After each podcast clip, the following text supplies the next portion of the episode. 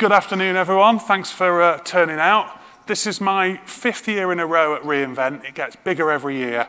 My ability to be in the right room at the right time has got worse over the years, so it's quite lucky that I actually found the room in time.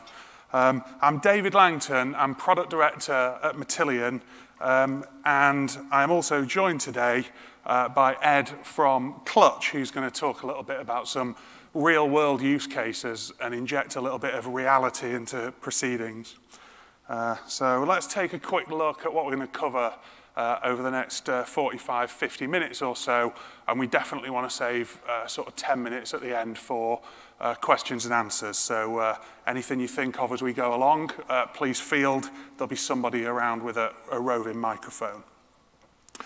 So we're going to talk a little bit about the, the end game, if you like. That is the uh, reporting, business intelligence, machine learning, the things you want to do with your data. But really, we're going to spend most of the session taking a step back from that and talking about actually preparing data uh, for machine learning, AI, and reporting and that kind of thing. So we'll lead you right up to the point where you're ready to go, uh, hopefully most of the effort of doing uh, these kind of tasks is in the data prep. You've got data all over the place. It needs bringing together, it needs cleaning up, uh, before you can then present it to a model and expect to make good predictions. We're going to talk a little bit about the challenges of big, complex data. Now, Personally, I think of big data as semi-structured rather than huge in volume, but of course it tends to be both. Uh, so strategies for, for dealing with that are quite important. Um, we're going to talk about choosing a cloud data warehouse and why you might want to do that. Um, but then I'm going to go on and show some examples via some videos of uh, actual real-world transformations of some actual data sets, getting it ready for, for machine learning.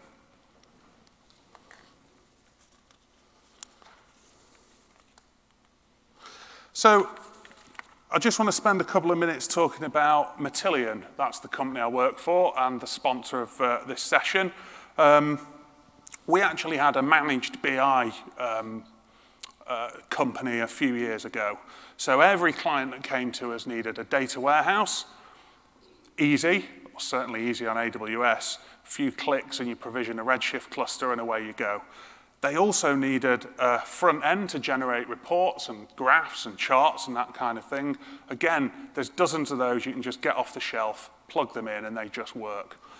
The pain we had was on the ETL, or the extract, transform, load.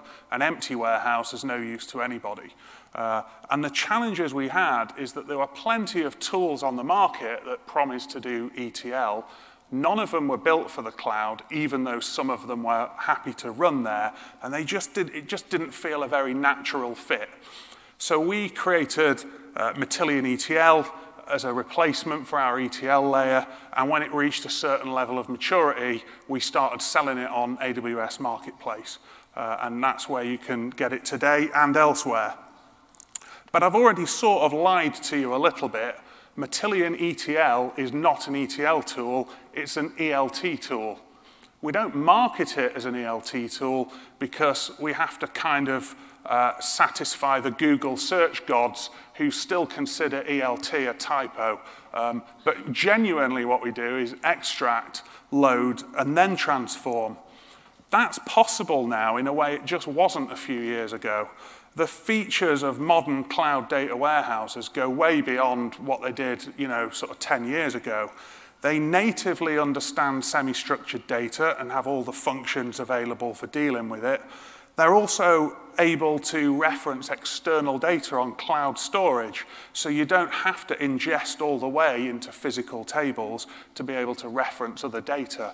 Uh, and so it actually makes them a really powerful engine for doing data transformation, not just for generating reports.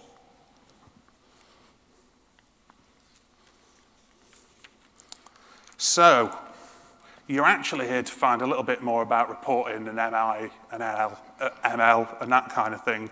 But to get us to that point, let's just build up a few levels of maturity the first thing most businesses start with is static reports. And actually, years and years ago, mainframes in basements used to churn out reams of that, you know, paper with the little holes down the side. Someone would distribute that up to the rest of the building. Nobody would have a computer on their desk, and somehow the world just about kind of worked that way. That didn't last forever, and eventually people got computers on their desks. And then business intelligence and OLAP came along, which kind of changed the game. Suddenly, you wanted to analyze data and not wait around for the answers, not get it mailed to you tomorrow or next week, but while you were sat at the terminal.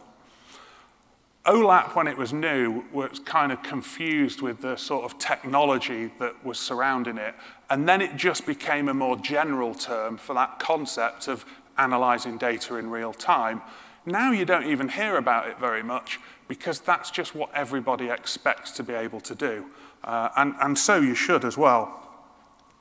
But with all that maturity, there's still a human being sat in front of a computer and they're seeing patterns in data, exploring them, drilling into them, and then making a human decision uh, and then seeing what effect that has. If you're running a business with a few dozen customers that are each transacting millions of dollars, keep the human being in place, it's probably a great idea.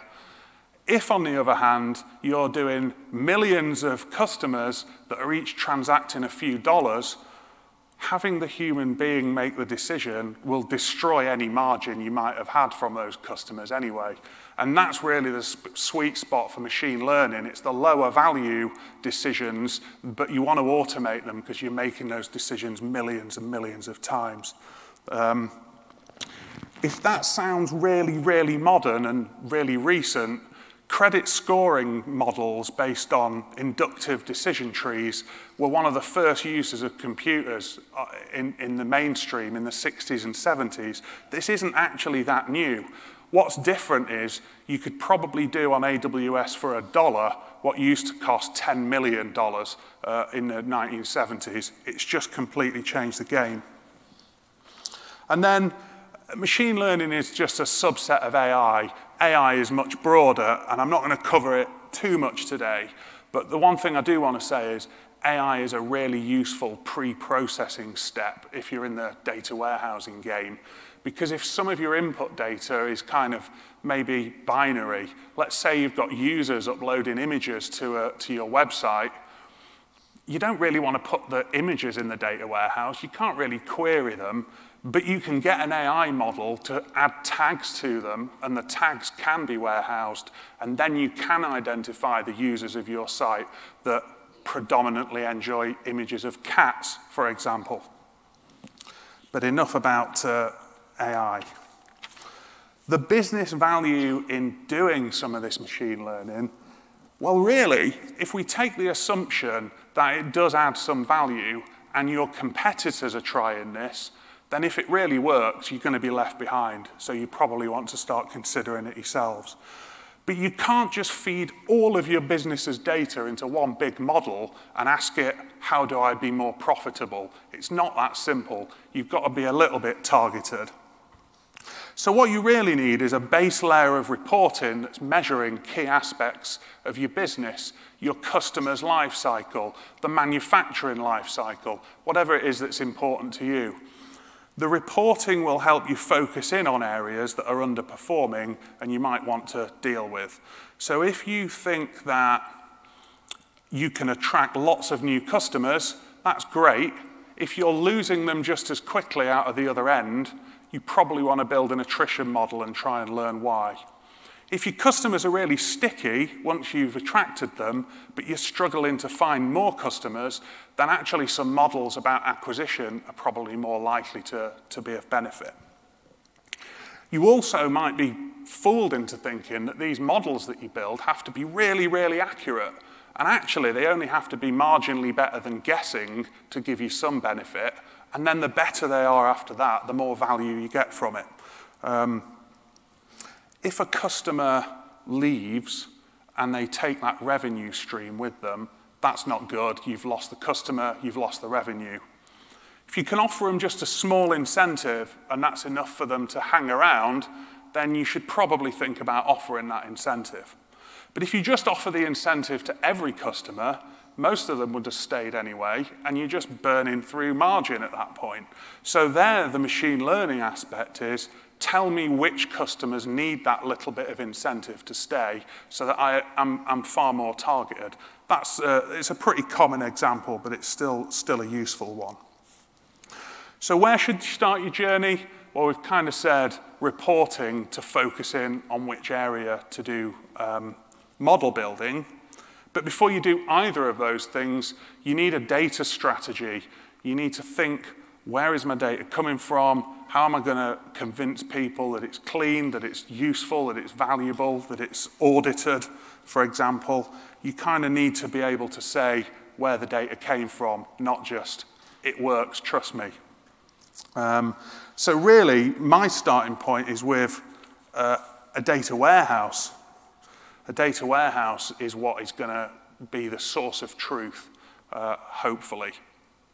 So before I, uh, before I go into some of the examples and show you some, so show you some demos, uh, I'm going to hand over to uh, Edward, who's going to talk about Clutch's uh, use of some of this stuff in, uh, in his business. Thank you, David. as he just alluded, um, Edward Hunter. Um, I'm the Director of Business Intelligence and uh, lead of uh, data engineering for Clutch.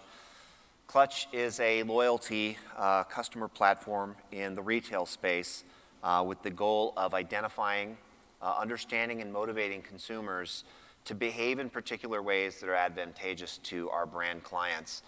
Uh, in our space, we deal with challenges that I think David alluded to earlier. We don't have, our brands don't have a few customers transacting a lot of money. They'll have thousands or millions of customers transacting not only variable amounts uh, of, of, purchases, uh, but also the, the amount that they purchase at any one time. You might call that basket size is also highly variable. Uh, and we deal across a variety of different verticals within retail. Um, these all compound uh, a variety of challenges and our end goal, which is to be able to create an ecosystem where our brands can move uh, customers with lower reach, frequency, and monetization uh, up into higher reach, higher frequency, and higher monetization segments.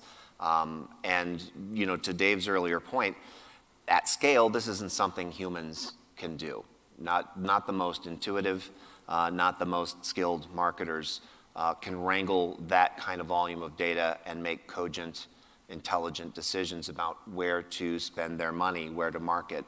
Uh, and so when creating uh, models for our customers, such as uh, future lifetime value or the journey of a customer through the ecosystem of one of our brand clients, or just being able to articulate the current state of the relationship between a brand and one of its consumers, we face a set of challenges that really kind of push the limits of uh, what some of these edge technologies uh, can do. And so we needed to solve these problems in a way um, that maybe hadn't been approached in the marketplace before.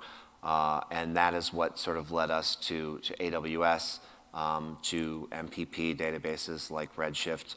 Um, and uh, in doing so, we began to recognize the need for a new paradigm in the tool sets that we use to manipulate this data uh, and navigate some of these challenges, which uh, um, I think some of you out there will share some of the challenges uh, that we face. Um, uh, some of you will, uh, will encounter many of the challenges.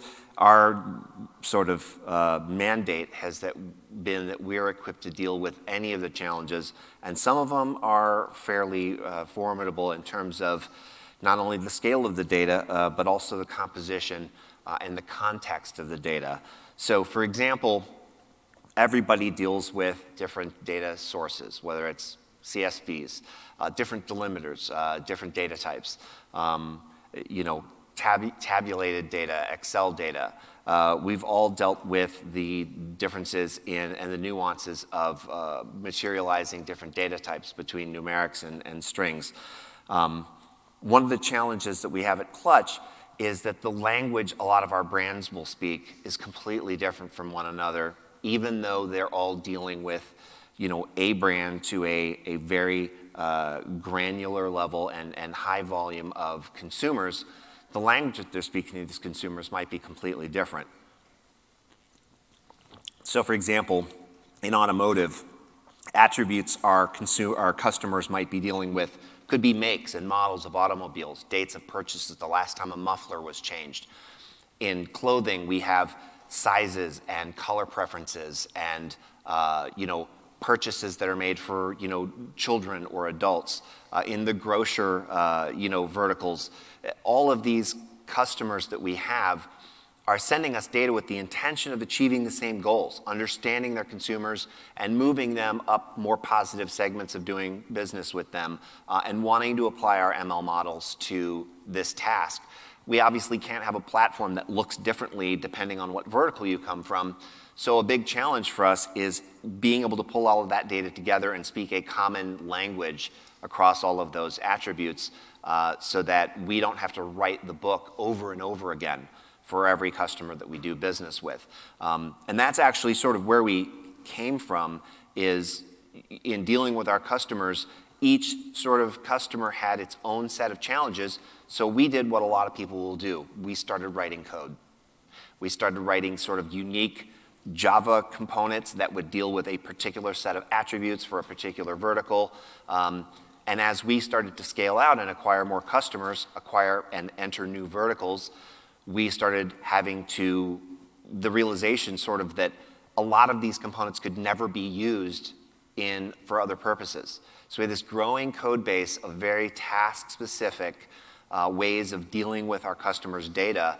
And in terms of our ability to be agile and bring our customers to market, uh, we started noticing a, a marked decline uh, in our time to market for our customers. And if you're a, a retail brand, uh, you're already in trouble today. Last week, a major retailer shuttered its doors with over 150 locations. Next week, it'll probably happen to somebody else.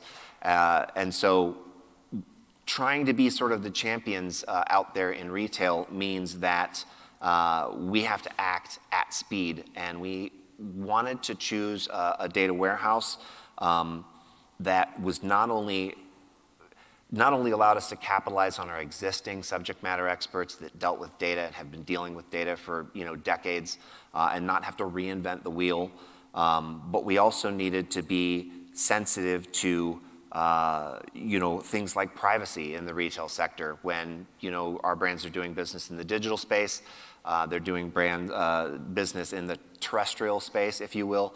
Um, we had a lot of considerations for um, how to store that data, how to access that data, how much data to store live, how much to sort of have at rest.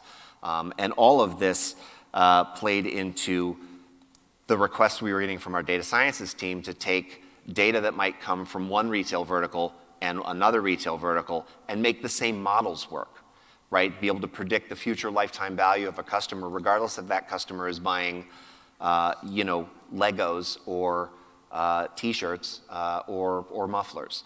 Um, and this was a, a challenge for us in the sense that we knew we couldn't achieve those goals by continuously rewriting components individually for, for customers that we would then not be able to translate over to use with other customers.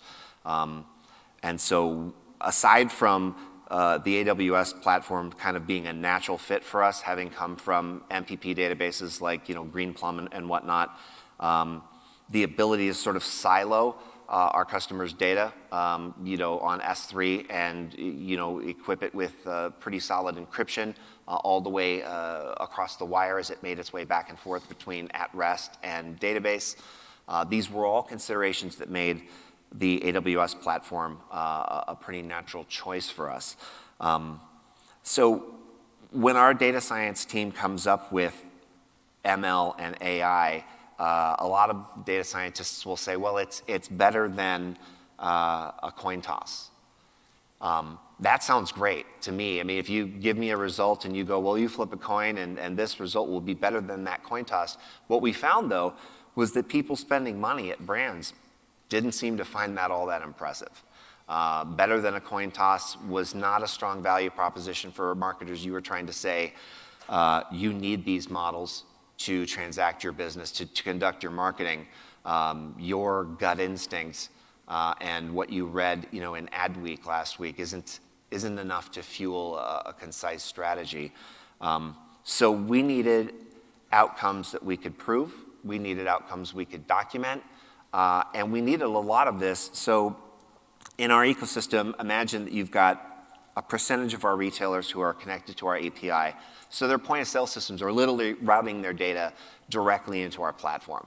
Um, I'd love to say that retail uh, is the type of space where everyone can do that, but I'm being honest when I say that if they were, retail probably wouldn't be in as much trouble as it is today. The fact is, retail has been slow to move forward in the technology space. Uh, some retailers, POS systems are in malls uh, in rural areas that still don't have internet connectivity, that, that can't transmit data in real time, uh, that they have to send us batch files that you know, come to us via SFTP.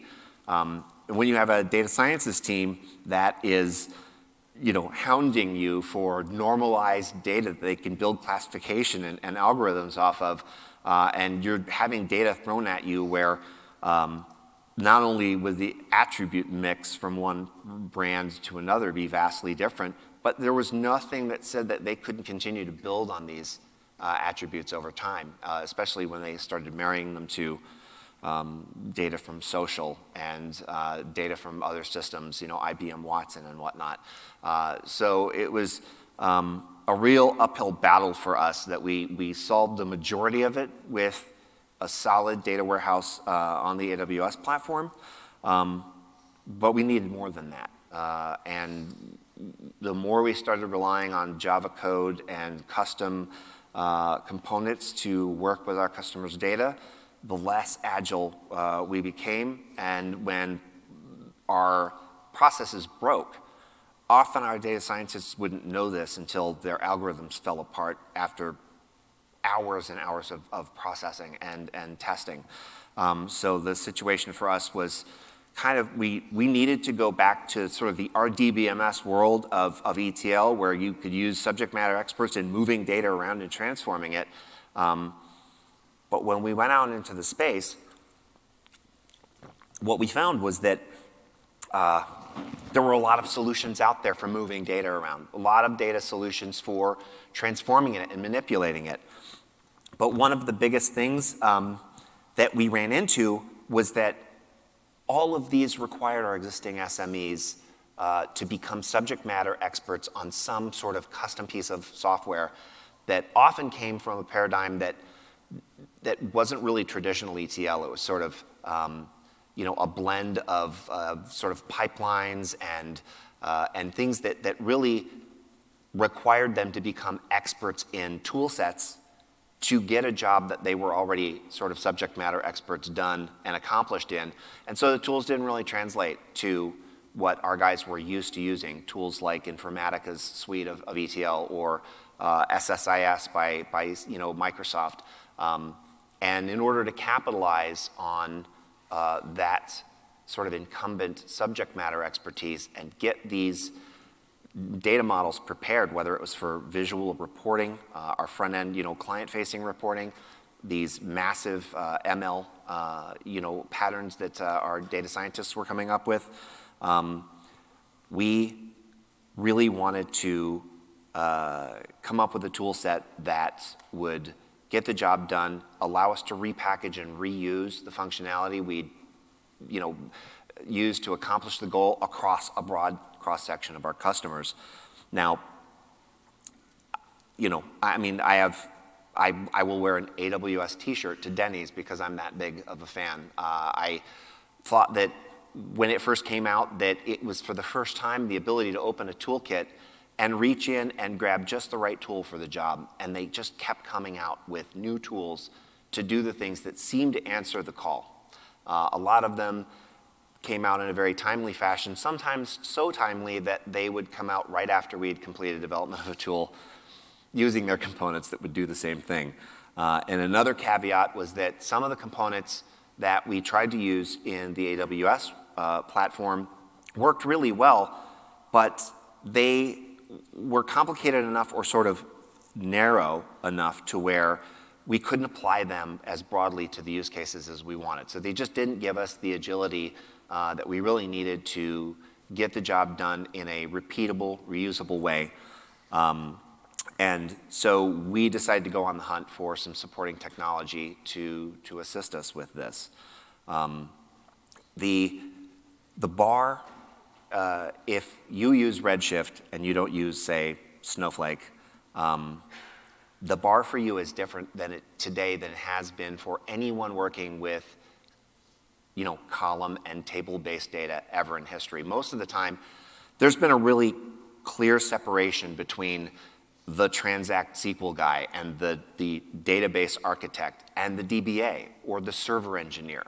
Well, massively parallel architecture changes all of that. In order to be really good at it, you have to understand the nuances of what's going on in both worlds. Properly designed tables, uh, tables that are leveraging the node structure of your cluster properly and distributing the data so that you don't have a bunch of crosstalk as the engine tries to solve your queries by polling other nodes in the cluster for the data to solve the problem. Uh, you need to be more today. You need to be an engineer. You need to be a, a DBA, kind of. You need to be an architect uh, and a, a, table and database designer. You've got to have your security chops. Um, and, and so when you come up with that kind of, of challenge, you don't also want to dump on the problem of, okay, and now to actually work with our customers' data, you have to write all of these custom things in Python or Java, uh, much of which you won't be able to pull out of the tool bag ever again because they just simply don't apply. Um, and so uh, after reviewing a lot of the tools out there and just sort of looking at them and saying, you know, how much of an expert do I need to be in this tool before we can actually address why we're looking for the tool to begin with, right? And that's, I, I feel like that's a lot of the tools that are out there. They, they sort of assume that you have this knowledge of how their, their tool set works um, when you're really just trying to translate it into how do I get this data? How do I do stuff to it? How do I move it someplace else? Um, and so when we started looking at Matillion, uh, one of the first things that we that really struck us about it was that it, it natively speaks the language of Redshift, for example, and S3. So um, show of hands here, who has copied data into Redshift? Anybody? Okay. So when you're copying data into Redshift, there are several choices you make that change the availability of other options that you have, right? If you choose a delimited file, all of a sudden there's other options that you have to configure uh, in addition to that. Or if you choose um, you know, not to do a parallel uh, unload of the data, then a bunch of the other options are no longer relevant. And these are nuances that, um, you know, if you really know your chops, you know all of this stuff. These are also nuances that we really expected any tool set that we worked with that dealt with Redshift to also understand. Uh, and this is what we found when we started working with Matillion.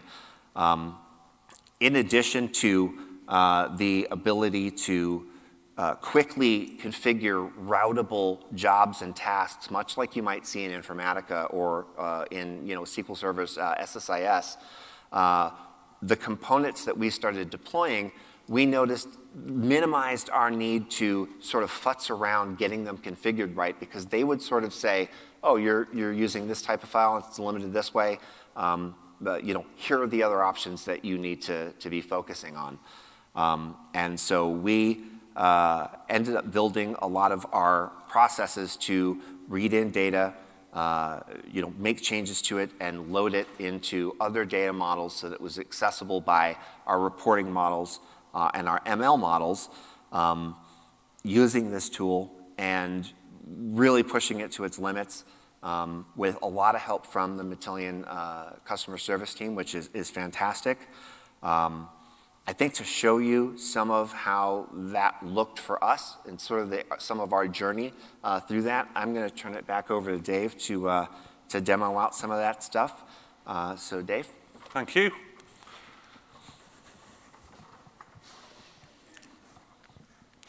Uh, so yeah, we've talked, talked quite a lot about BI, ML, and now obviously data warehousing. Um, I would definitely recommend uh, putting that layer in rather than trying to skip over it and put data directly into a model. Uh, and you definitely want to make it a kind of repeatable flow so that when it works, when new data arrives, you can just push it all through the same pipeline, which is something you can't do if you click around the console and build things that way. It's a great way to learn, um, nevertheless. So I think the, in terms, of, in terms of the other tools, I alluded earlier that there are a, a bunch of tools. I think you just mentioned Informatica. There are others. Um, they weren't built for the cloud, even if they're being sort of pointed there. And because they're ETL, you need to build and manage the infrastructure temporary and scalable though it might be, uh, to actually handle the, the transforms. Whereas doing ELT, where the transform's done by the data warehouse engine, well, if you've scaled the data warehouse engine to cope with the amount of data, you've also scaled it to cope with the data transformation because it's the same data. Um, so we're going to look at a, an example to highlight that if you think the problem that you're avoiding by not having a data warehouse layer is that it's difficult to get data in there and difficult to manage it, it, it really isn't. Um, this, this is actually real data, but I've chopped a lot of columns out so that nothing can really be identified. Um, every time Matillion sends an outbound email, it goes via Amazon SES, the simple email service. And sometimes, for a variety of reasons, those emails bounce. And it'd be kind of nice, maybe, to be able to predict that and not send them in the first place if the chances of it bouncing are so high that it's, you know, almost certain to, to never arrive. Um, so um, that data could come from all sorts of places. If we just watch this video, in this particular case, it's an RDS database. So somebody's already taken the trouble. Oh, hang on. I apologize. I'm not sure why, but these videos are out of sequence. Let me just see if I can pivot to the right video. Sorry, I'm to have to hop backwards and forwards a bit. Here's where we're really to load the data. Um, yeah, that's working now. Apologies. So all we really need to do in Matillion is, is create a job, find the component that understands your source data, uh, in this case, it's coming from RDS. There's an RDS query component. There's about 70 or 80 other data connectors for APIs, file formats, and, and other services. Um, RDS is quite a simple one to, to get started with. And because Matillion, in this case, is running in your Amazon account, it's not a SaaS tool, you install and run it in your own cloud environment, that RDS can be in a VPC, Redshift can be in a VPC, and then the data never leaves the VPC, which is kind of nice to know that you're fully in control at every stage. Um, and what the component actually does for efficiency is it extracts the data from RDS, it formats it into objects, a number of objects on S3, and then asks Redshift to do a, a sort of parallel ingest across those files. It essentially follows the Redshift list of best practices without you having to really know what they are. So we just need to kind of configure the right options to point it to the source table, any filters we might want to apply, any columns we're bringing across. As I said, this is a very small list of columns because I didn't want to give away any PII data like email addresses, although of course that was in the original source. These are bouncers after all. And then that'll get ingested into Redshift. That is to uh, stop any um, annoyance of the DBA who doesn't want analytic queries running on a transactional system, and I would support that. That is a, a fair ask. Uh, the other advantage to this, of course, is your other data sources that you might want to mix in with this are probably in other databases, and you need to get them into one central place, ideally. And so there we have uh, I think I limited it to, to 10,000 or 100,000 bounced emails. We send a lot of emails. Uh, and that is as, as, as, easy. That is now sat in Redshift, uh, ready for the, for the next phase. So just bear with me while I flick back to the uh, correct slide in the sequence.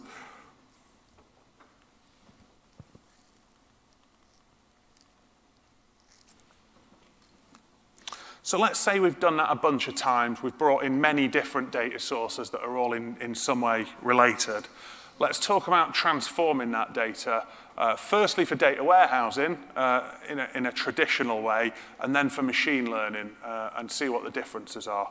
So when you're transforming data for a data warehouse, you're mostly concerned with transforming the shape The data's come in from all sorts of different sources. It needs cleaning up, it needs joining together, it needs new fields calculating, uh, but then it goes into a, a, a, particular shape. Now, there's a few options available. Uh, the shape on the screen on the left is a star schema.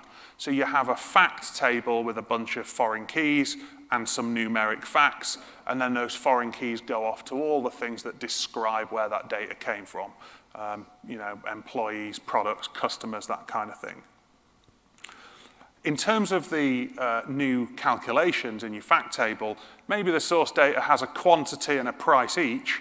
Are you really going to expect every single person who's using that data to multiply them together to come up with the value of that line item? No, you're going to calculate that up front and put it there as a column, and then everybody uses it, and nobody disagrees with, uh, with the data hopefully. When you go over to the ML side, you start talking about feature engineering, and it sounds like something completely different.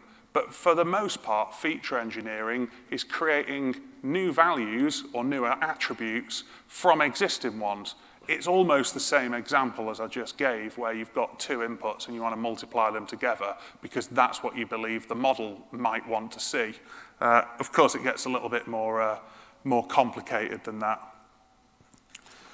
So, I'm going to put the two things together, the fact that we want a dimensional model and the fact that we might want to do some data transformation for ML. Uh, and in this next clip, is it the next clip? It might be the next clip. Let's go for it.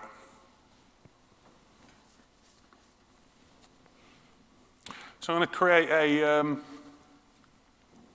no, it really isn't the next clip.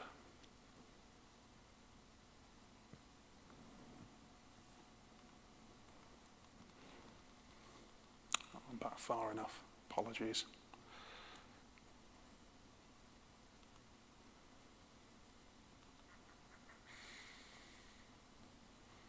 Okay, bear with me. We just loaded the data, I think. Now we're going to prep it for some machine learning. Now, there's a column in this table which you're going to see in a few seconds. We're going to bring this data into a transform because we're going to manipulate it and play around with the data a little bit. The very first column is a timestamp. Now, if you present a machine learning model a timestamp, it's not going to do anything very special with it. In fact, it's probably going to throw it away because every value is unique, and that's not really any predictive power. Um, but because we're working here in the context of a data warehouse, we already have an existing date dimension that for every possible date we're ever likely to encounter, it will tell us what day of the week that was, what month of the year it was, whether it was a weekend or not. And it'll do that all as nice, as you can see, numeric attributes. They are very good potential predictors in a machine learning model. So they're the kinds of fields we want to pass on.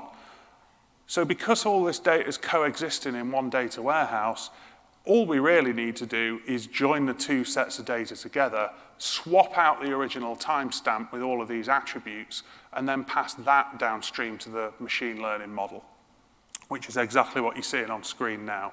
So we can just quickly um, bring in one set of data and join it to the other. Now, actually, I think in this case, we're dealing with a timestamp in one data source and just a date in the other. So the join has to truncate one side in order for that to be successful, but that's not particularly difficult. Um, so yeah, we'll truncate the timestamp and match it to my date dimensions, date key. take those uh, columns through. And now in addition to the timestamp at the front of the data set, we should see all of those attributes come through as well. Uh, and there we go. Now those original uh, dates and timestamps aren't any further use at this point, certainly not to the model. We could keep them. In this case, I'm just tidying them up and removing those columns. And then all we really need to do then is write that out to a, a new data set, and that is the table that we'll want to present to the, any potential machine learning algorithm.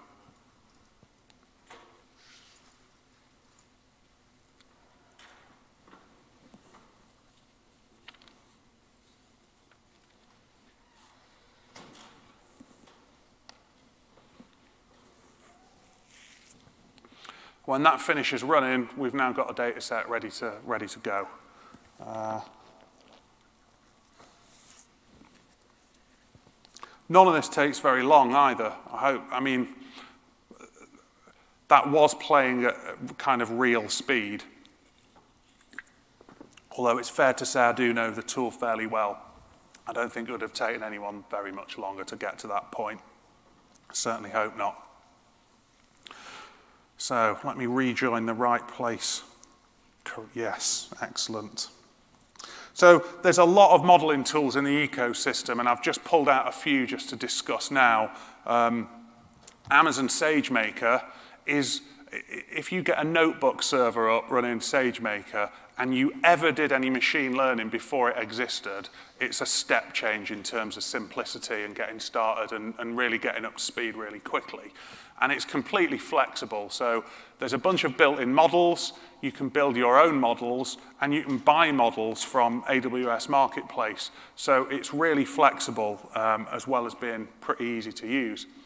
But if you thought the old tools were difficult to use compared to SageMaker, then the even newer tools like Amazon Personalize and Amazon Forecast they're a step change again in simplicity where all you need is a few API calls or a few actions in the console. And because they're specialized to a given use case, they're even easier to use again. And we'll have a bit of a, a look at one uh, in a second. Now, uh, personalize is the example we're going to look at in a moment. But before I look at it, I need to describe the, the sort of series of actions that you need to do. So we've got a data set. It's sat in Redshift at the moment. It could be another database. It could be Snowflake, for example. That would be fine. In order to use that with Personalize, uh, requires a few steps. So if you were using the console or the API, you would first create a dataset group, which is just like a placeholder to hold data.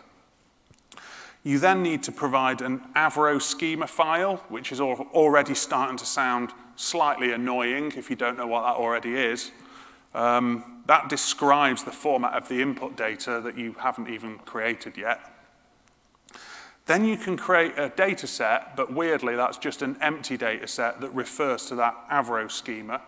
And then fourth and finally, you can actually ingest data from S3 into the service as long as the data matches that, that schema file. So that's all, uh, you know, straightforward, I guess. I'm going to go backwards this time, and maybe that'll give me the right video to play.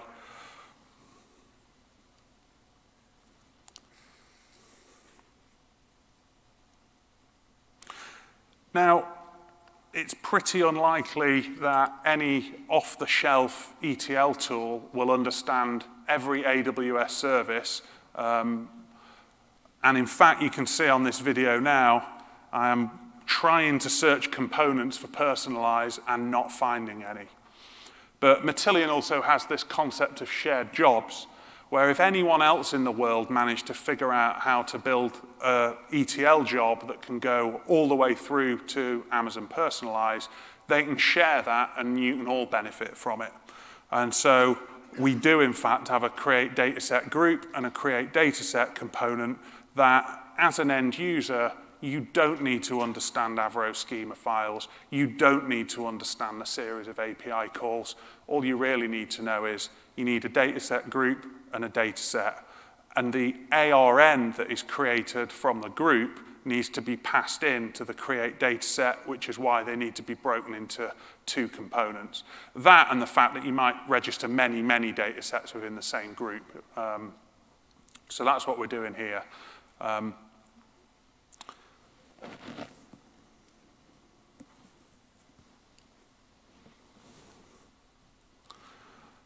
if you want to go into the shared job and actually understand how it's working so that you can learn from it, tweak it, change it, or write your own, uh, you can do that. And this is just showing the underlying job that was created that became this shared job. And what you'll recognize there is we're putting the data on S3 in one stream. We are introspecting the Redshift format of it in another stream, using that to create the schema, uh, this is done with a bit of Python code. Uh, we're then registering the dataset group and ingesting the data. You don't need to know any of that to use it. You just press run, and what you end up with is the data ready to analyze in, in personalize. Um, you can do a similar thing for all the other services, and that's just to get you to, the, you know, from data ingestion and preparation and pushing it out to the modeling tools in one flow why is that beneficial? Because when that new data set arrives, you want to do all of those same steps, but you want it to just be automated and know that it's following the exact same process as before.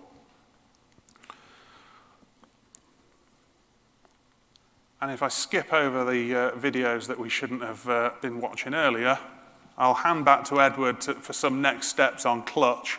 Um, and then I'll pop back just at the end Thank you, Edward. Thanks, Dave. So, having solved a lot of the challenges with having to kind of reinvent the wheel for each of our clients, um, we've become a lot more agile. Our time for onboarding our customers has dropped, you know, by almost 75%. Uh, we're able to write extraction and transformation and load components that we can apply uh, to other customers, um, you know, in a couple of days and not a couple of weeks. Uh, we don't have to maintain a, a, repo of dozens or hundreds of different distinct, you know, pieces of code that are designed really to do only one or two things. Um, but since then, what we've started doing in a, in a very sensitive to privacy and clean way for our customers is we've been able to leverage Matillion's ability to reach out to really name it, you know, Marketo, Dynamics, Salesforce, Marketing Cloud, Facebook, LinkedIn, Twitter. If it's a social service out there and you're doing attribution, the ability to connect the dots across what our customers are providing us from their point of sale data uh, or their loyalty data and what their customers are saying out on the digital web or how their sentiment might reflect their experiences with the brand is literally the key for retailers keeping their doors open, keeping their locations open, or not. Uh, today, it's, it's a very cut and dried scenario for them. They are either succeeding in their marketing efforts using data or they are shuttering. And so we've had a lot of success in helping them bridge that attribution gap but let's face it, you know, with California's new legislation coming out in 2020, with GDPR uh, heavily restricting the use of privacy uh, and, and personally identifying information, which they should, it becomes harder every day for brands to really safely connect those dots unless they themselves have the infrastructure and the capability of launching those initiatives, and they're just not technically savvy enough to do so. Uh, so what's next for us is that we've been helping them safely bridge those gaps between the data they've collected legally and safely and the data that is in the social networks without actually transacting any of the personal information back and forth using techniques like MD5 blind hashing of personally identifying attributes and joining those up so that no personally identifying information can ever be discerned from what's being used in the match uh, to fueling some of the new state-of-the-art machine learning algorithms that are using arrays of attributes that were well beyond the reach of any retailer 12 months ago, 24 months ago.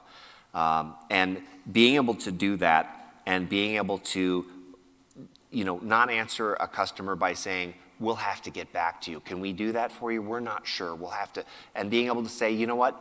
We can do that. We can connect those dots for you. Uh, we can automate this in a way that's secure, protects your consumers, uh, and gives you, you know, chain of authority over your data, and gives you more than just a coin flip in making your decisions when the life of your brand is at stake.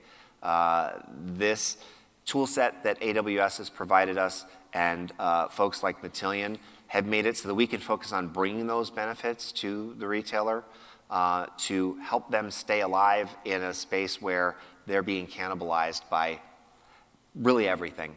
Um, and uh, you know we're we're entering sort of a new age where rather than having developers spend all of their time uh, creating ways of just accomplishing the basics, we're now innovating ways of connecting the dots that couldn't be connected before. Um, and at least for our customers, uh, this is a real game changer, um, and, and in a large part uh, due to its efficiency, the way that it's built, and the support of its customer service team. Um, we have uh, the Matillion ETL tool for Redshift to, to thank for this. Um, and uh, so thank you. I think we're going to open it up for, for questions.